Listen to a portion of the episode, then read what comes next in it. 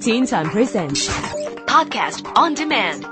Log on to podcast.rthk.hk. Teen Time Podcast on Demand.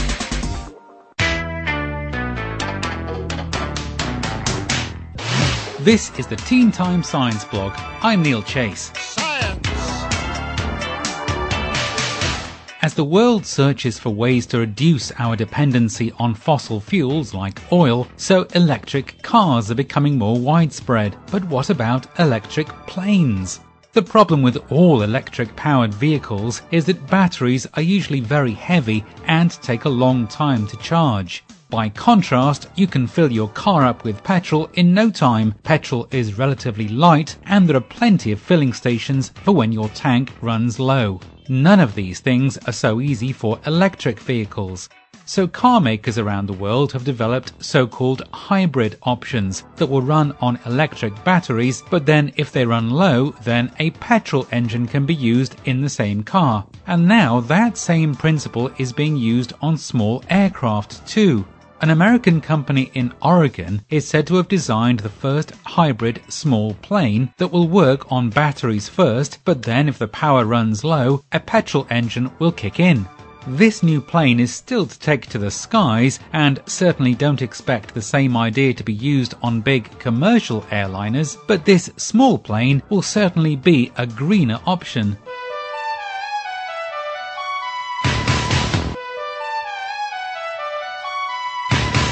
New advances in medicine happen almost daily. Surgeons have been using laser scalpels for delicate surgery instead of the traditional metal ones for many years. But a new laser scalpel promises to be even better.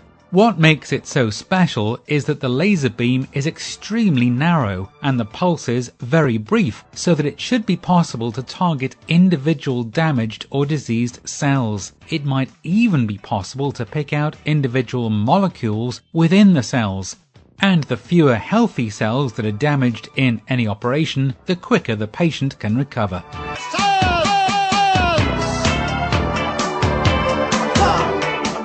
Think of piracy and you probably imagine fake goods like DVDs and handbags, but piracy originated at sea, by pirates of course.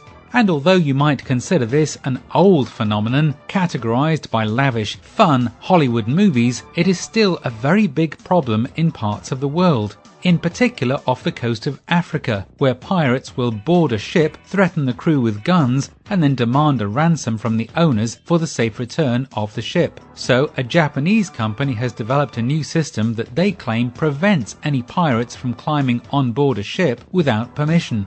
It involves high pressure water hoses that are activated when a ship is in close range and shoot out steam from the ship at sea level.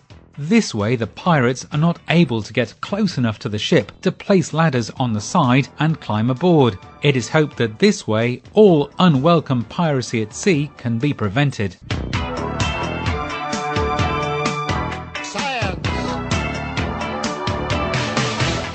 Another problem at sea, and one that is entirely man made, is that of garbage. For as long as man has been sailing the oceans, he's been tipping his trash into the sea.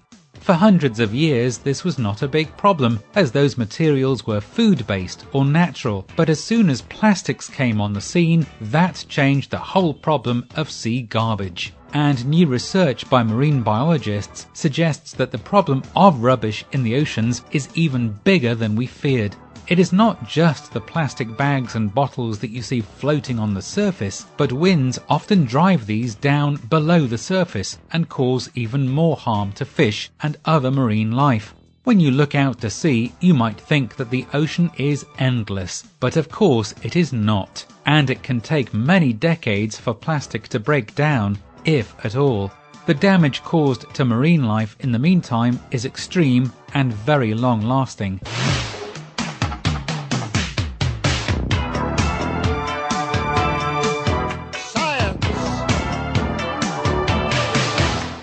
Staying at sea, and a new type of shark has been studied in the Indian Ocean. And what makes this shark so special is that it glows in the dark.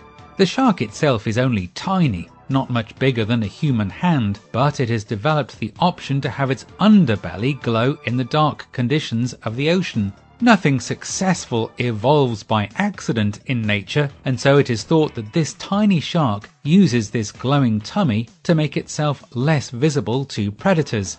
As it swims near the surface of the sea, its dark outline could be seen by predators swimming underneath. However, by having a glowing tummy, it becomes much more camouflaged against the surface of the water, with the sun shining on it above. That way, it becomes much less visible from underneath, and so stands a much better chance of surviving and not being eaten. And that's it for the Teen Time Science blog for this week. I'm Neil Chase, and I'll be back again next week with more from the science world.